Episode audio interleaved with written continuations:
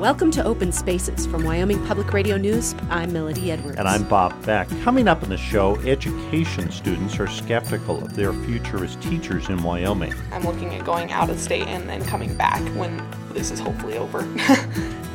Proposed budget cuts to Meals on Wheels at the federal level have those who depend on the delivery service worried about the future. I used to cook all the time and I love to cook, but who has the oomph for it? When Congress eventually reforms the Affordable Care Act, the worry in Wyoming is that many could lose their insurance. That puts a burden on hospitals, it puts a burden on costs. We'll also hear about declining moose numbers. Those stories and more coming up on Open Spaces on Wyoming Public Radio News.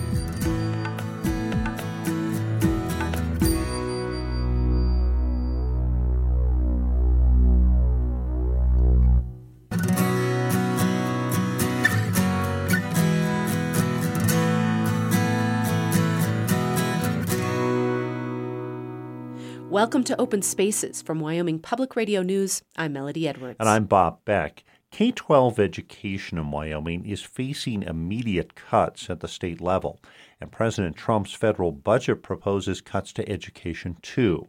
There's even talk in Washington of dismantling the U.S. Department of Education. This got Wyoming Public Radio's education reporter Tennessee Watson wondering how University of Wyoming education students were feeling about their future in teaching.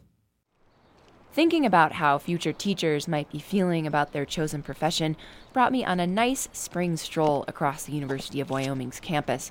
Our studios are just across Prexy's pasture from the College of Education. Outside, elementary schoolers from the lab school are playing, and inside, I find Dr. Leslie Rush, Associate Dean for Undergraduate Programs in the College of Education. She's been with the college for 15 years. When I first came, most of our students who graduated could get a job in Wyoming if they wanted. But over time, as the salaries of classroom teachers have increased in Wyoming, we saw um, the competition for our students being a little bit steeper. That's because Wyoming salaries were attracting experienced teachers from out of state. Now there's uncertainty if districts will be doing any hiring at all. Rush offers a recent teacher career fair as an example. This year, um, there were not as many Wyoming districts represented as in previous years. Now, what that leads me to believe is that there's some lack of certainty in the school districts about whether they'll be able to hire. But if salaries shrink with budget cuts, that could err in new teachers' favor. Rush says when schools do have openings, they'll have less salary to put behind those openings, and so they might be more likely to hire a brand new teacher. But I wonder if lower pay has dissuaded students from wanting to pursue teaching. Rush says no. She thinks that a passion for the profession is what drives most but she sends me over to a classroom to find out for myself. I find a group of mostly second and third year students waiting for their class on diversity and the politics of schooling to begin, and I ask them how they're feeling about cuts to education. It's scary, but I mean, it's something that I think we're all passionate about. So I think that it's super important to us. So I think as future educators, of course, that's in mind, but I think the broad spectrum of things is the children and I'm really excited about that. So that's Brooke Carm. Across the table is Macy Evans. Her focus is arts education, and she knows arts programs are often the first to receive cuts. How does that factor into your decision making? I started my process before I guess all of this happened, and then I'm not just going to switch just because I might not make money, I guess. Evans said even before the budget cuts, teachers warn their students. You're not going to make any money, so you either get out now or do it for a good reason other than money. But what about students hoping for a good salary in Wyoming? I'm looking at going out of state and then coming back when this is hopefully over. That's Baxter Heinert. She's counting on another boom in the oil and gas industry. I was never planning on leaving until this started to happen, and it's looking more and more appealing to get out of here for a little while. It's appealing to Gabrielle Kramer, too. She's worried that as classroom size increases and support staff diminishes, that she'll be overwhelmed with work. I think burnout is going to be a real thing. Is anybody feeling more fired up because of the cuts? I am, because now even less people are motivated to be teachers. So that just makes me want to be the best teacher I can be to help students because they're going to have less resources. And for Allison Searles, being the best teacher for her students also means staying engaged with policy. So, how engaged are these future teachers? At this point, Professor Angela Jaime is in the room and the class is about to start, so I quickly ask one more question to the whole group. Does anybody feel like they know how education in the state is funded?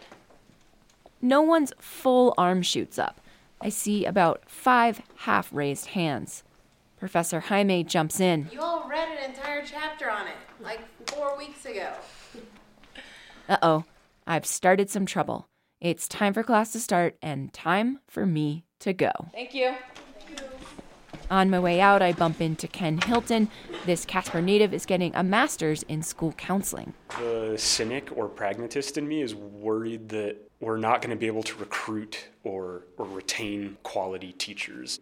And then the more positive thought that I have with that is the people that choose to work in Wyoming typically choose to work in Wyoming because they want to be here anyway. You know, like that's why I want to be here. Like I, I've grown up here and I, I value the community and what the state has to offer as far as like outdoors and i think it's a good place to raise my daughter i like that she lives here so i think that that is like kind of a glimmer of positivity there'll be some people that are willing to take a, a lesser paying job because it's the place they want to be Ken heads off to the climbing wall, and I head back to get Professor Jaime's read on students' general willingness to make things work, even in a tough economic climate for teachers. They know they want to be teachers.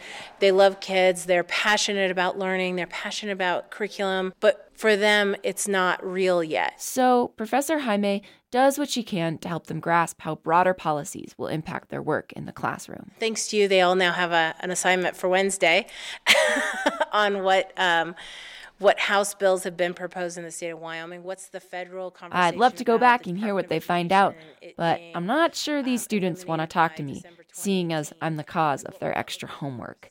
For Wyoming Public Radio, I'm Tennessee Watson. Sticking with the subject of education, when University of Wyoming President Laurie Nichols was hired, Wyoming's Native American community was glad to see she had a strong record of advocating for tribal students. This month, Nichols made a visit to the Wind River Reservation to visit schools and talk to the business councils about several new initiatives to recruit kids there to attend UW. James Trosper works for the High Plains American Indian Research Institute on campus and is collaborating with Nichols to make some of those dreams a reality. I sat down with Trosper to discuss the goals of Nichols' recent trip.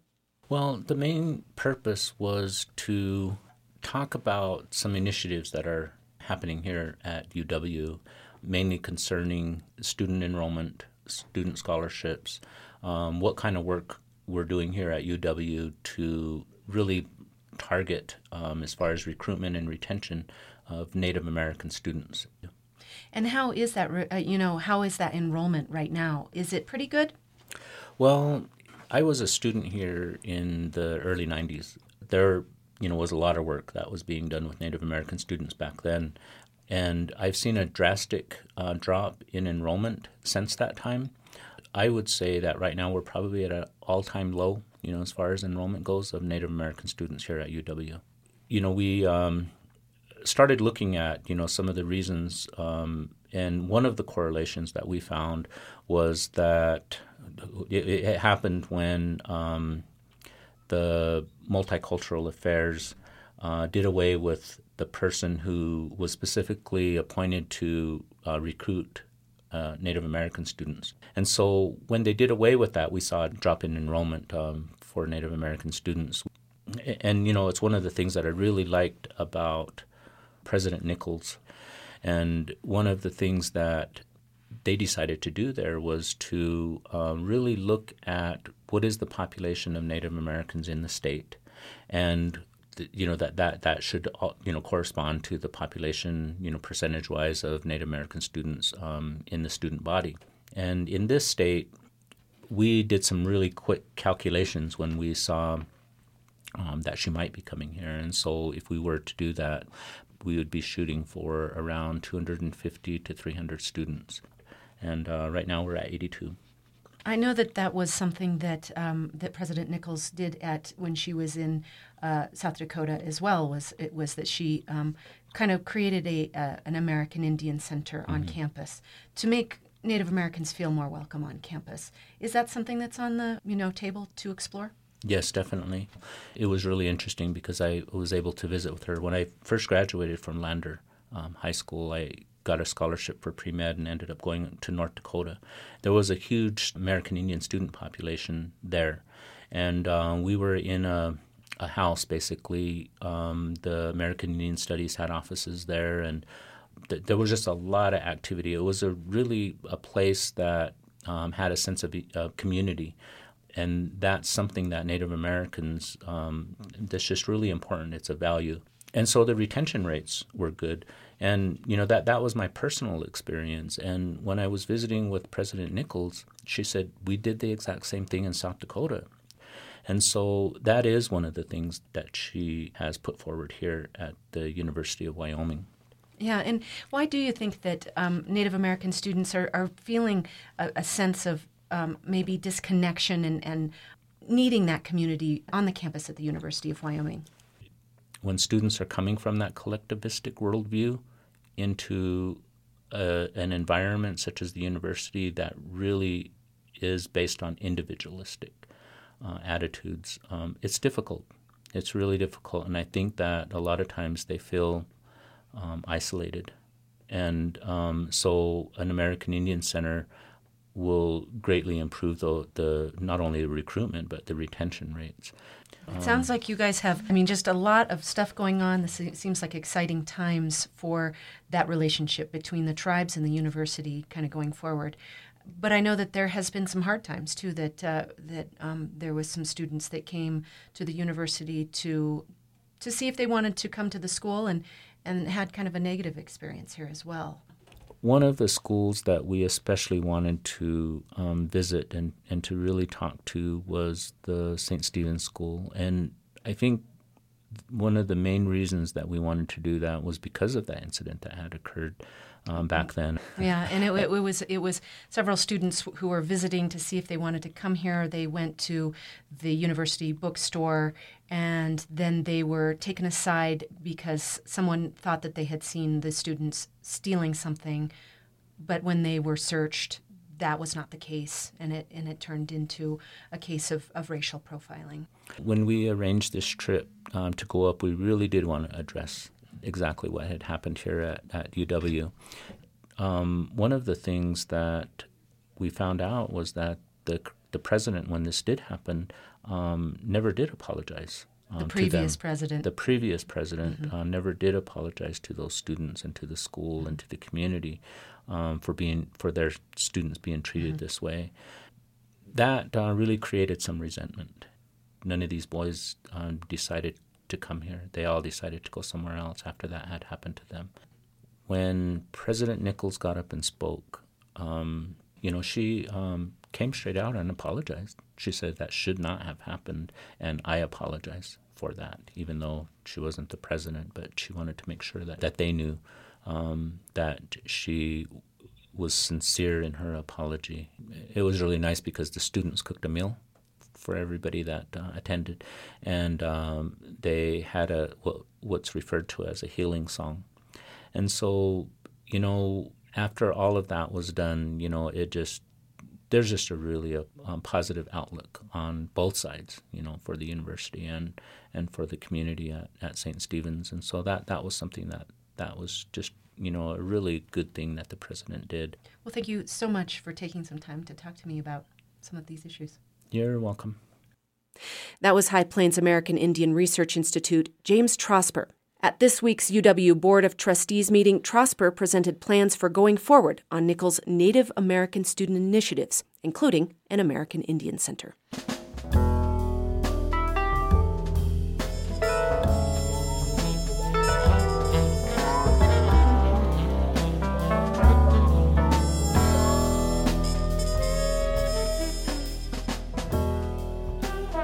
Coming up in the program with the spring melt starting up, we'll learn about flood insurance and hear how proposed cuts could hurt Wyoming's Meals on Wheels program. This is Open Spaces.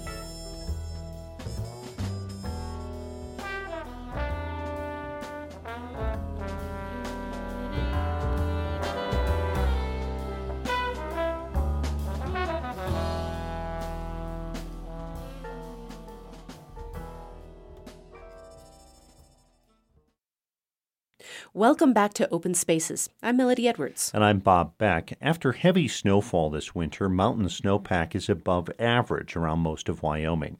Communities near the Bighorn, Wind River, and Gros Ventre mountain ranges have already seen flooding in 2017. And with temperatures continuing to rise, more flooding could be in store. Wyoming Public Radio's Caroline Ballard spoke with Diana Herrera, FEMA's senior flood insurance specialist for Region 8, which encompasses the Rocky Mountain West, about how to prepare for potential flooding. The snowpack is very, very high. And depending on how that snowpack comes down, uh, it, whether or not it causes flooding. We have already seen flooding in Lander, in Worland, in Fremont. We've, it's already happened. Um, so, what we want to do is make sure that everybody is prepared.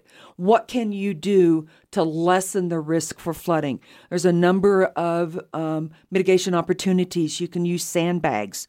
You can make yourself a temporary levee with uh, visqueen and plywood and sand, and to to help give you a little barrier around the house. So there are a number of opportunities that you can use in order to reduce the the risk for flooding. Right now, we just don't know what it's going to do. It seems to have lessened a little bit as some of it has already come down, um, but there's still a lot of snow up there and still a lot to come down out of the mountains into the rivers, into the streams. And yes, it could cause flooding. So we want to be sure that, that people are aware of what their risk is. Regardless of the flood zone, they're at a risk for flooding. Uh, we want to be sure that they take protective measures. If you've got a basement and you see the water coming down, get that stuff out of the basement. Buy flood insurance. Um, there's also a 30 day wait period in order to buy flood insurance. So if you see the water coming down the creek, you're too late. So talk to your insurance agent, get a quote, get your policy in place before the rest of that snowpack comes down. Regardless of the flood zone, you never know when something's going to happen.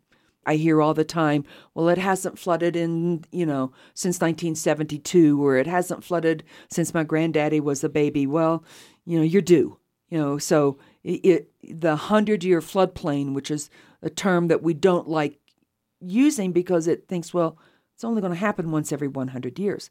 But it can happen 1% in any given year to a certain flood height. But we have floods of lower flood heights all the time everywhere. Water main breaks. Water runs down the street, gets into a structure. That's a flood. People don't think about that. Why don't other forms of home insurance, why don't they cover flooding? Why does that have to be something that's separate? That's an excellent question. The risk is too high for them. Um, if you're in a special flood hazard area and you've got a mortgage, you're you're 26% chance of flooding during that 30 year mortgage. So, you know, insurance companies are out there to try and go as long as they can without having to pay a claim. They build up their money, they build up these, their, their reserves. When it comes to flooding, because it happens so often, it happens so so deep, it's too much of a risk for them. You have a 4% fire, you have a 9 to 11% to, for a flood on an average policy. And they just don't want that risk. Are a lot of people surprised to find out that they aren't covered for, for flooding? You'd be surprised. I wish I had a dollar every time somebody says, I thought my homeowner's policy covered flood. You know, two thoughts on that. The agent's not doing their job, or they didn't read their policy. How can you assess the flood risk for your house or your property? FEMA's charged by Congress to to map flood risks.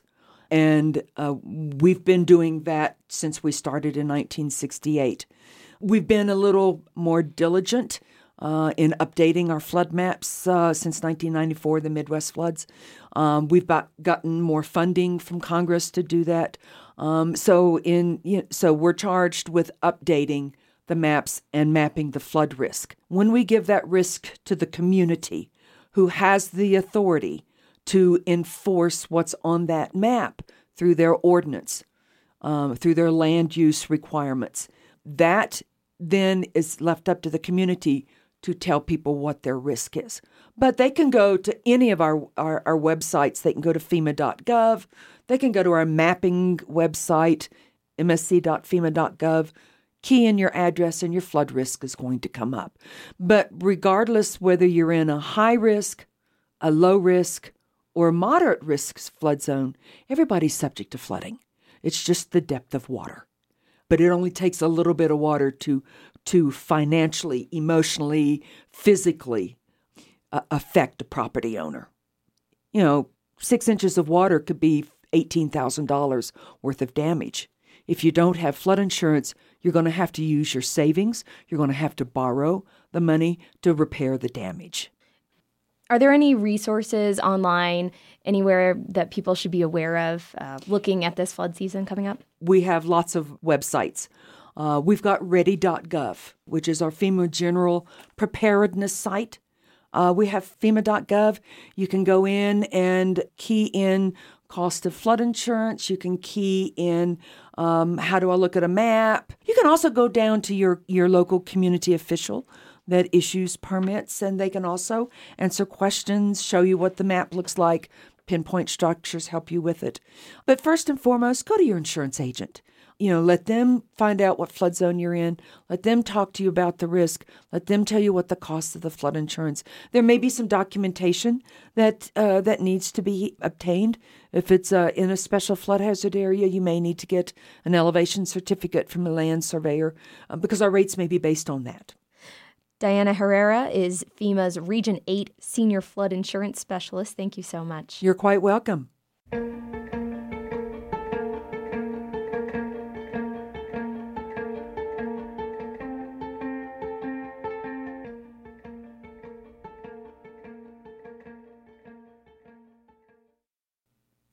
Like many federal programs across the country, Meals on Wheels is facing possible cuts as part of President Donald Trump's proposed budget.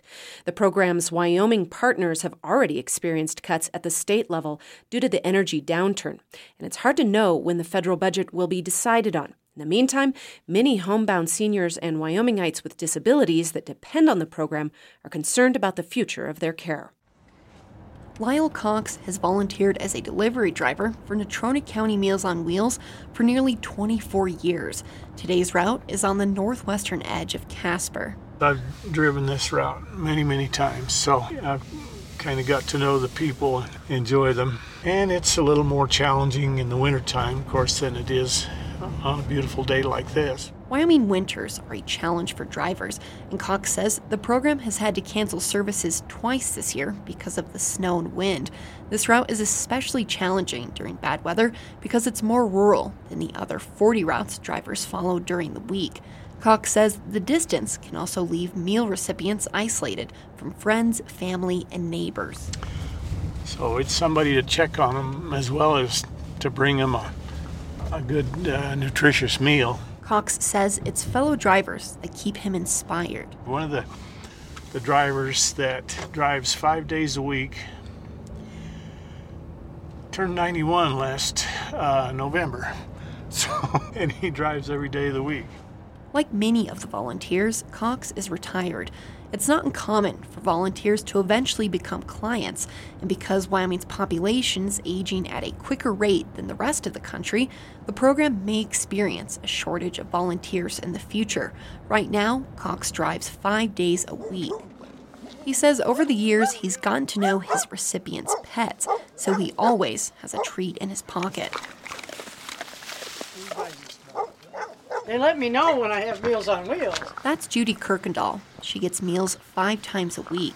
After a severe bout of double pneumonia and the flu, Kirkendall has trouble breathing and relies on an oxygen tube. She says she's barely able to shuffle around the house. I used to cook all the time and I love to cook, but who has the oomph for it? To a certain extent, she's trapped inside her home. One time after getting out of the hospital, Cox found Kirkendall after she'd taken a fall when he came to drop off her lunch that day. I'm doing a lot better. I'll eat anything as long as it won't bite back. Those damn dogs will eat anything. In addition to the time drivers volunteer to make daily deliveries, meals need to be prepped, cooked, and boxed up. Natrona County Meals on Wheels Executive Director Jamie Lovell says that means early mornings for kitchen staff so they can make sure the county's homebound get a meal that day. So they come in at six o'clock and they start prepping their vegetables and stuff for the day, um, cook any meats they have. Each day, Lovell says her organization delivers about 410 meals. She says recipients pay what they can. Sometimes Lovell says they pay 5 to $20 a week. Other times, they can't pay much or at all. When you're faced with trying to pay your gas and lights and provide food for yourself, then that's where we'll step in. That's where we can come in and go, hey, we can help you do this if you can, you know, save your resources for the things that keep you comfortable in your homes. Lovell says Meals on Wheels is a one of a kind service in the area. Really, we're the only ones in Casper that provide home delivered meals. They're, other than Domino's, we're, we're, we're what you get. When it comes to their budget, Lovell says Natrona County Meals on Wheels depends on the federal government for about 20% of its funding, then the state for about 30%. The other 50% is from local grants and community donations. Lovell says if federal funding is pulled, they won't necessarily be closing their doors. We've already cut back over the last couple of years. We've cut staff positions. Like I said, we've cut, you know, the way we, we feed our clients, maybe, but maybe we're going to have to look at maybe instead of doing two meals a day, if they need it, just one. And then the last case scenario, we'll have to go to a waiting list and just serve those most in need. And if that's what we have to do, that's what we have to do. If cuts are made, Judy Kirkendall might be one of those recipients that may not be the most in need. Her children live in town and help her around the house, but she says Meals on Wheels is crucial to living a healthy life. And if anybody in the government says it isn't, they can come talk to me. I'm not afraid to tell anybody anything. Yeah, it's it's worth a lot to a lot of people. It really is. President Trump's proposed cuts to Meals on Wheels will ultimately be up to Congress to decide, and that process has a long road ahead. For Wyoming Public Radio, I'm Maggie Mullen.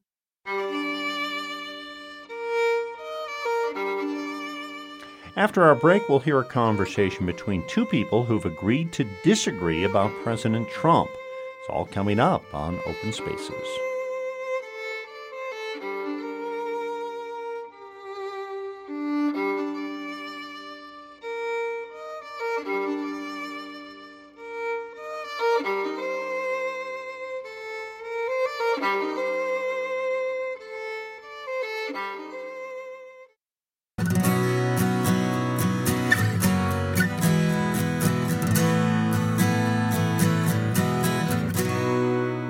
You're listening to Open Spaces from Wyoming Public Radio News. I'm Bob Beck. And I'm Melody Edwards.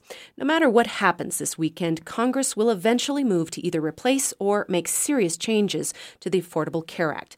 Wyoming's congressional delegation says that should help reduce insurance premiums in the state. But that may not be the case. Wyoming saw growth in those who have insurance under the Affordable Care Act. As Wyoming Public Radio's Bob Beck reports, current congressional fixes could do more harm than good. Towards the end of the Wyoming legislative session, a veteran lawmaker was excited about getting rid of the Affordable Care Act.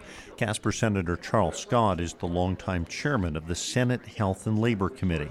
Scott has always favored health care reform, especially when it comes to Medicaid, but he has called the Affordable Care Act a disaster.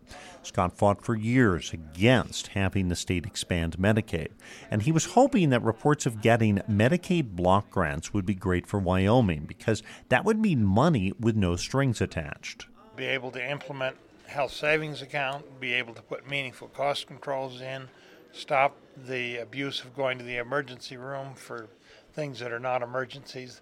There's a whole list of things we can do. Sara Collins with the Commonwealth Fund says it's not all good news.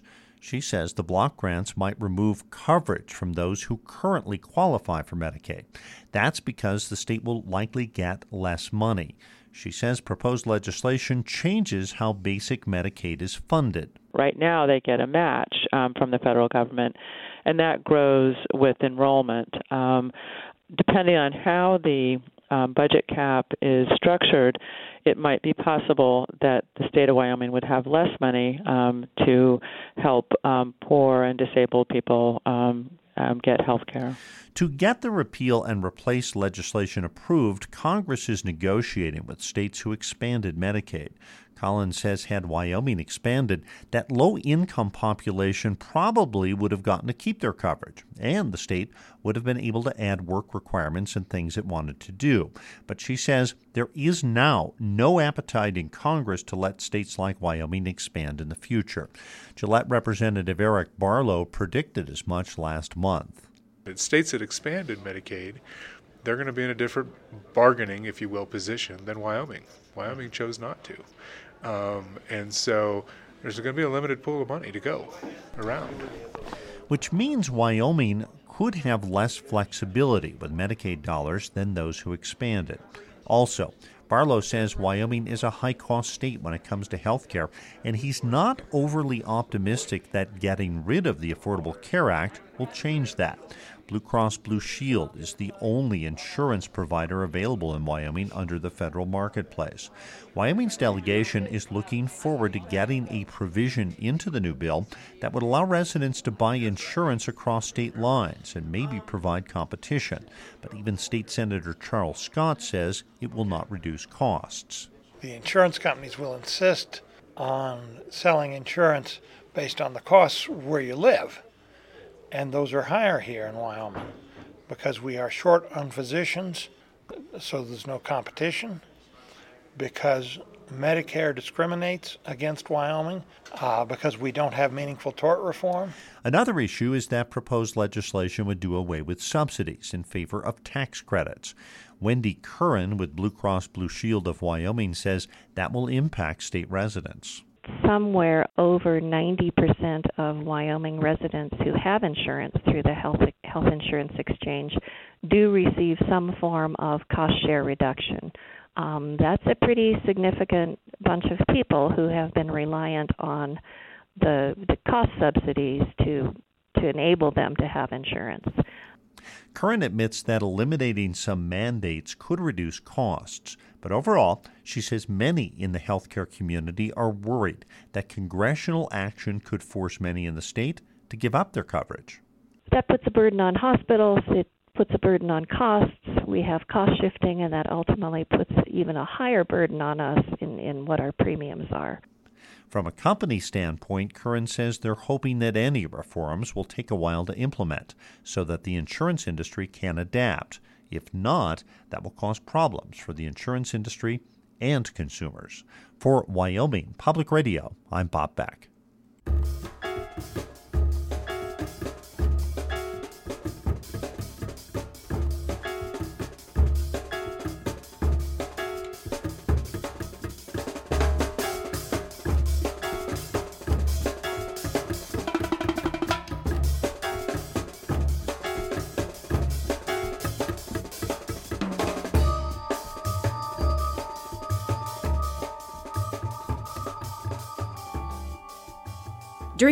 Campaign stop last year in Jackson, then Mayor Sara Flitner took a question from the audience. It was a challenging one from retired physician and consultant Jeff Walker, a staunch Republican. It was obvious from the get go that the two didn't agree on much, especially on the election of Donald Trump, but they decided to keep talking anyway.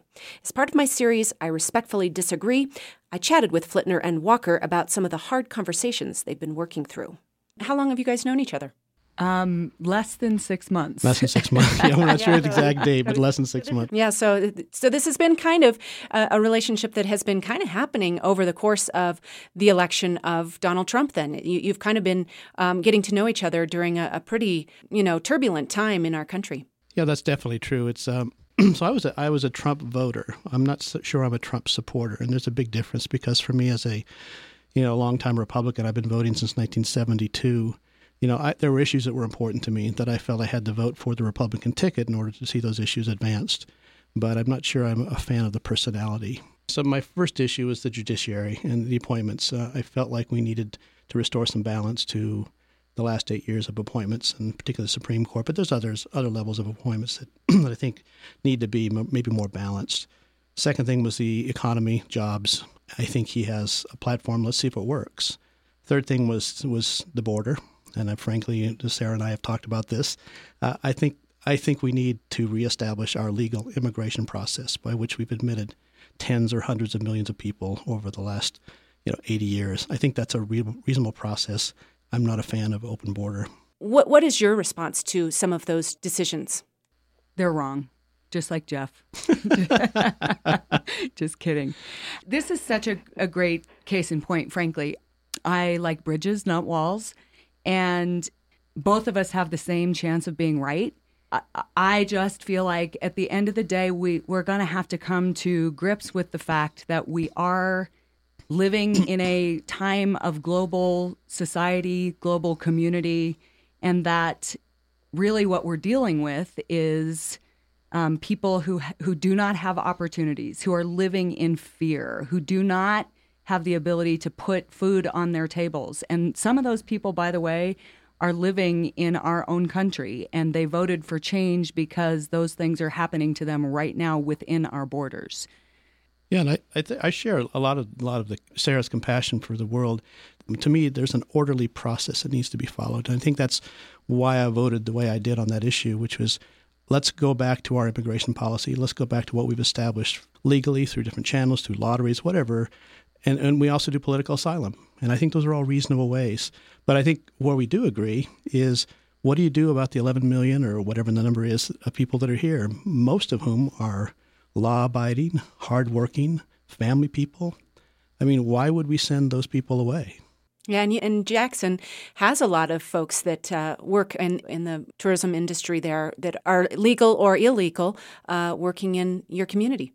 Absolutely, and and they're they're wonderful residents, and so let's figure out a way that they can stay and realize their dream, and, and they work mm-hmm. alongside the rest of us. It's you don't send them away, and that's what I wish this president would address. That's Jeff talking about bridges, not well. Walls. That's the internal just... bridge. you know, until we were talking right now, Jeff, I wasn't even thinking about the litany that you just listed, where we both agree. I think most Americans, if not yeah, the vast majority would say an orderly process, a predictable one, right. a fair one, a transparent one. I don't think we're arguing about that. And that to me is the missed opportunity with the fear mongering yeah, or the lack of civility because we're kind of agreeing on the policy front. And I guess that's where I. I want to see a lot more from leaders in our country at every level. I want yeah. to see listening and problem solving instead of bloviating and egomaniacal approaches because it just does not serve. Now, I, I know that we had talked earlier that you had, you know, real concerns about President Trump's rhetoric about women and um, and sexual assault and things like that in the campaign, and that that was something that you guys kind of discussed as friends. How did you work through that one? Well, I don't think it was okay with either one of us. I think that where you know it, it's so not okay with me that I could never support a candidate who could say those things publicly or or have those values. But it, so, it, do you feel okay with uh, uh, people voting that you know voting for somebody who has used that kind of rhetoric? How do you how do you understand that? I, I think Jeff was wrong about that. He thinks I was wrong about some other things. I have an opinion about his opinion, but I would rather spend my time constructively um, in conversation. Like we agree on so many things. So what's Jeff going to help me do in terms of women's equality, pay equality in this state? What's he going to help me do? And you know what? Um, I'll talk to you in a year and I'll give you some concrete answers because I know he will. We actually agree on the fact that we didn't, you know, we thought thought that was a deplorable comment, right? That was really. I have three adult daughters. Uh, all of them are the liberal voters. And, we, and they were incensed, and that actually was, was the word. These other issues were just somehow greater in perspective. To me, the Supreme Court nominations, the, the economy, the, the long term effects of the election to me were what I, what made me vote for um, the Republican ticket. You know, I, and I understand, and my my girls are still mad at me. and I guess I would take I this opportunity and I to say that it, it's painful to hear that a smart, accomplished man made a different choice that a, a smart, accomplished woman may have felt as an affront. I think our opportunity to problem solve together and make progress stands a much better chance if we're in conversation than it would if I called Jeff names or he never engaged with me or bothered to pose a question to me. And, and that's at the root of it. It's not about agreements, it's about what is the best opportunity to make progress for our country and our communities. Well, thank you both so much for taking some time to talk to me about your conversations and, and how you've been working through some hard issues. Well, thank, thank you, you for, for the opportunity. Yeah, thanks for being interested in the topic. We appreciate yes. that. That was Sara Flitner and Jeff Walker speaking as part of our series, I Respectfully Disagree.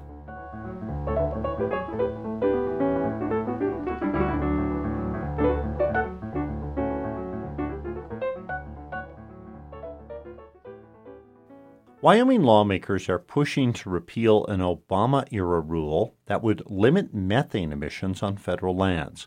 But they're hitting a snag, and this time it's coming from their fellow Republicans.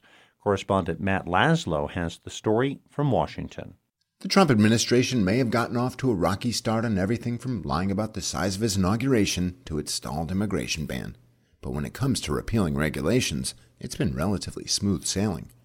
Working with Congress, the president has loosened a restriction on gun owners, ended a reporting requirement for energy companies, and killed a rule intended to protect waterways from coal runoff. Earlier this week, Wyoming Senator John Barrasso told us numerous industries are feeling the impact already. You know, yesterday at the Loaf and Jug in Casper, before getting on the plane, and one guy comes in, sees one of his buddies, and he said, How are things? He said, Good, we're hiring again. I mean, to me, that's a big, big sign about Wyoming and the optimism uh, that, for the state. Congress and the White House have been able to kill those Obama era rules by using a tool called the Congressional Review Act. It allows Congress and a new president to act swiftly to end regulations from the end of the last president's term. Wyoming lawmakers want to use that tool to end a rule limiting the release of methane, a greenhouse gas, on federal lands. Barrasso is pushing his party to quickly kill the rule. I think the Congressional Review Act is the way to go. It's our opportunity right now to peel back some of the administration, the last administration's regulations that came out. They're called midnight regulations because they did them way into the term. But there's resistance from within the GOP on the methane rule. Colorado Republican Senator Cory Gardner is still on the fence because he fears repealing it may impede with his state's law. Colorado came up with a unique Colorado solution for uh, this very question, and I want to make sure that Colorado rights are uh, accounted for in any regulation, whether it's a regulation on venting flaring as proposed or whether it's a repeal of such regulation. I want to make sure that that Colorado solution is maintained. The methane bill squeaked out of the House, passing by just five votes. It now seems stuck in the Senate in part because of people like Maine Republican Senator Susan Collins, who opposes repealing it. Uh, because I feel that the environmental consequences are significant and there are other ways uh, to solve the methane problem other than by flaring or venting it into the atmosphere. Collins and other Republicans would rather see Congress write a new rule rather than scrapping it altogether, because the Review Act prohibits a similar rule from being written after Congress rescinds it. But Wyoming Congresswoman Liz Cheney disagrees. Yes, if you repeal it through the Congressional Review Act, then it puts restrictions in place in terms of putting the exact same legislation back again, or the exact same rule back again. But the point of this is to say this rule is damaging. This rule doesn't accomplish what's ne- what you know folks need it to accomplish. It's unnecessary, and this gives us the ability to say repeal that, and then you can put in place the kind of regulation we ought to have. My view, frankly, though, is that ought to be happening at state level, and it is. Wyoming sued the federal government over the methane rule, arguing the state already has strong enough methane restrictions in place. Cheney says that's why she doesn't want the Environmental Protection Agency involved. In my view, it's a good thing if the EPA can't put these rules back in place again because the DEQs ought to be regulating this stuff, not the EPA. And what's DEQ in English? I'm sorry. the Department of Environmental Quality, which, when the EPA was established, there were no state DEQs, but we have them in every single state now, and they're the ones that are closest to these issues, and those are the, that's where this regulation and, and policy directive ought to be coming from. Cheney says the methane rule is just one example of federal regulations that have become so layered on top of each other that they're impeding the state's energy industry. It's not just the methane rule, but you've seen it across the board, this duplication, which is what leads to, you know, nine years of, of you know, uh, in terms of being able to get permits for new projects in the oil and gas industry, for example, it can take up to nine years now when you're talking about trying to work on federal land. So um, these are, you know, rules that have got to go. They're rules that have really hurt the industry, and, and I hope that the Senate will see the light on this and move quickly. While Wyoming Republicans have been successful in scrapping regulations up until now, they don't seem to have the votes in their own party to repeal the methane rule, at least for now. For Wyoming Public Radio, I'm Matt Laslo in Washington.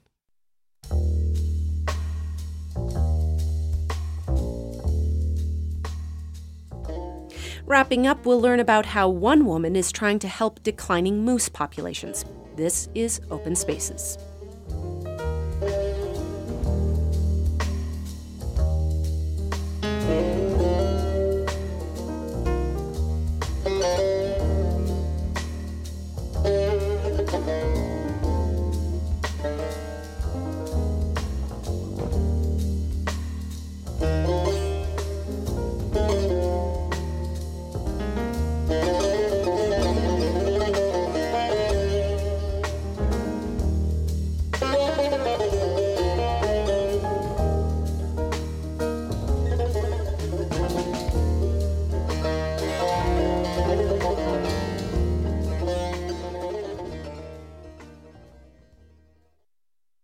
Welcome back to Open Spaces. I'm Melodie Edwards. And I'm Bob Beck. Moose numbers are down across Wyoming. Now, a woman who lives in what used to be known as Moose Country is asking Wyoming's Game and Fish Department to stop hunting near her Wood River home near Meeteetse. Penny Preston reports a hunter who's been waiting for decades to hunt moose there disagrees, and the Wyoming Game and Fish Department is caught in the middle. The Jackson area has been well known for its moose for a long time. And when a big bull steps out of the willows in Grand Teton National Park, oh my. Gosh. Tourists are amazed. The Wood River near Meeteetse is also known for its healthy moose population.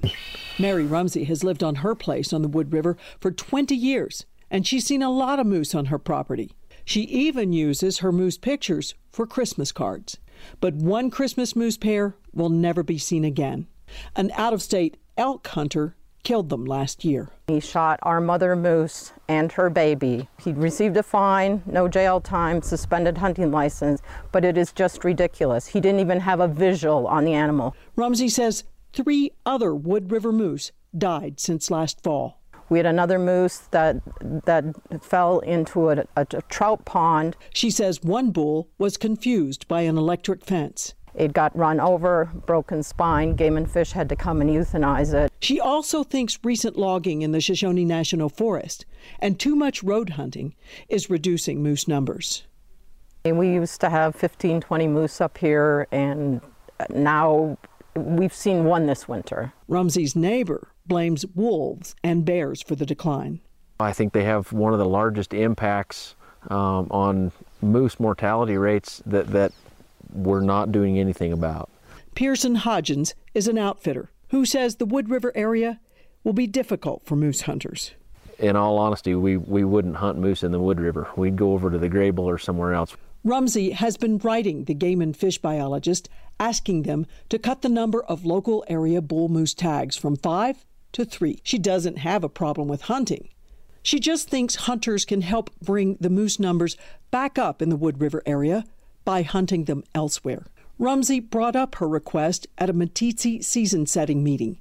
She argued hard to either cut the number of tags in the hunt area to three or ban hunting on the Shoshone National Forest around the Wood River Road. In January, Bart saw one year old to two year old and three year old boys. A lot of you people are in the cattle business we're running out of breeding stock. While some others agreed with Rumsey, Marvin Blakesley of Cody did not. He's been accruing preference points for years. 21, 22, ever since the preference point system came into existence. Now he wants to hunt moose in the exact place Rumsey wants to protect them. And certainly Wood River would be one of my uh, prime places to hunt because there is some access into there that's non horseback. Blakesley also blames predators for the moose decline. But game and fish biologist told the hunters at the meeting numbers dropped all over Wyoming in the last decade, even in places where there are no wolves or grizzlies.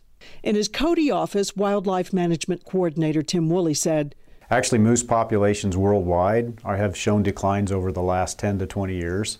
Even in the Scandinavian countries, um, they're studying moose population dynamics, trying to understand this. Recent game and fish flight surveys indicate moose populations in the Meeteetse hunting area have rebounded slightly from a very low count in 2009.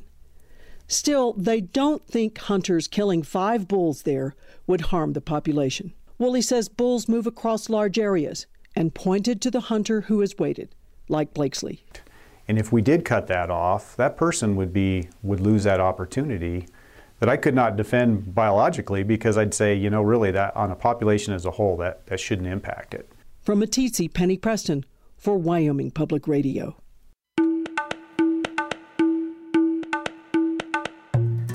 Thanks for joining us for Open Spaces. If you missed any part of the program or want to hear one of our stories again, you can find them on our website at wyomingpublicmedia.org. There you can also explore old shows, pitch us stories for future ones, and link to our podcast that's also available on iTunes. Anna Rader is our web editor. We also invite you to visit us on Facebook, and all of our reporters can be found on Twitter. Open Spaces is a production of Wyoming Public Radio News.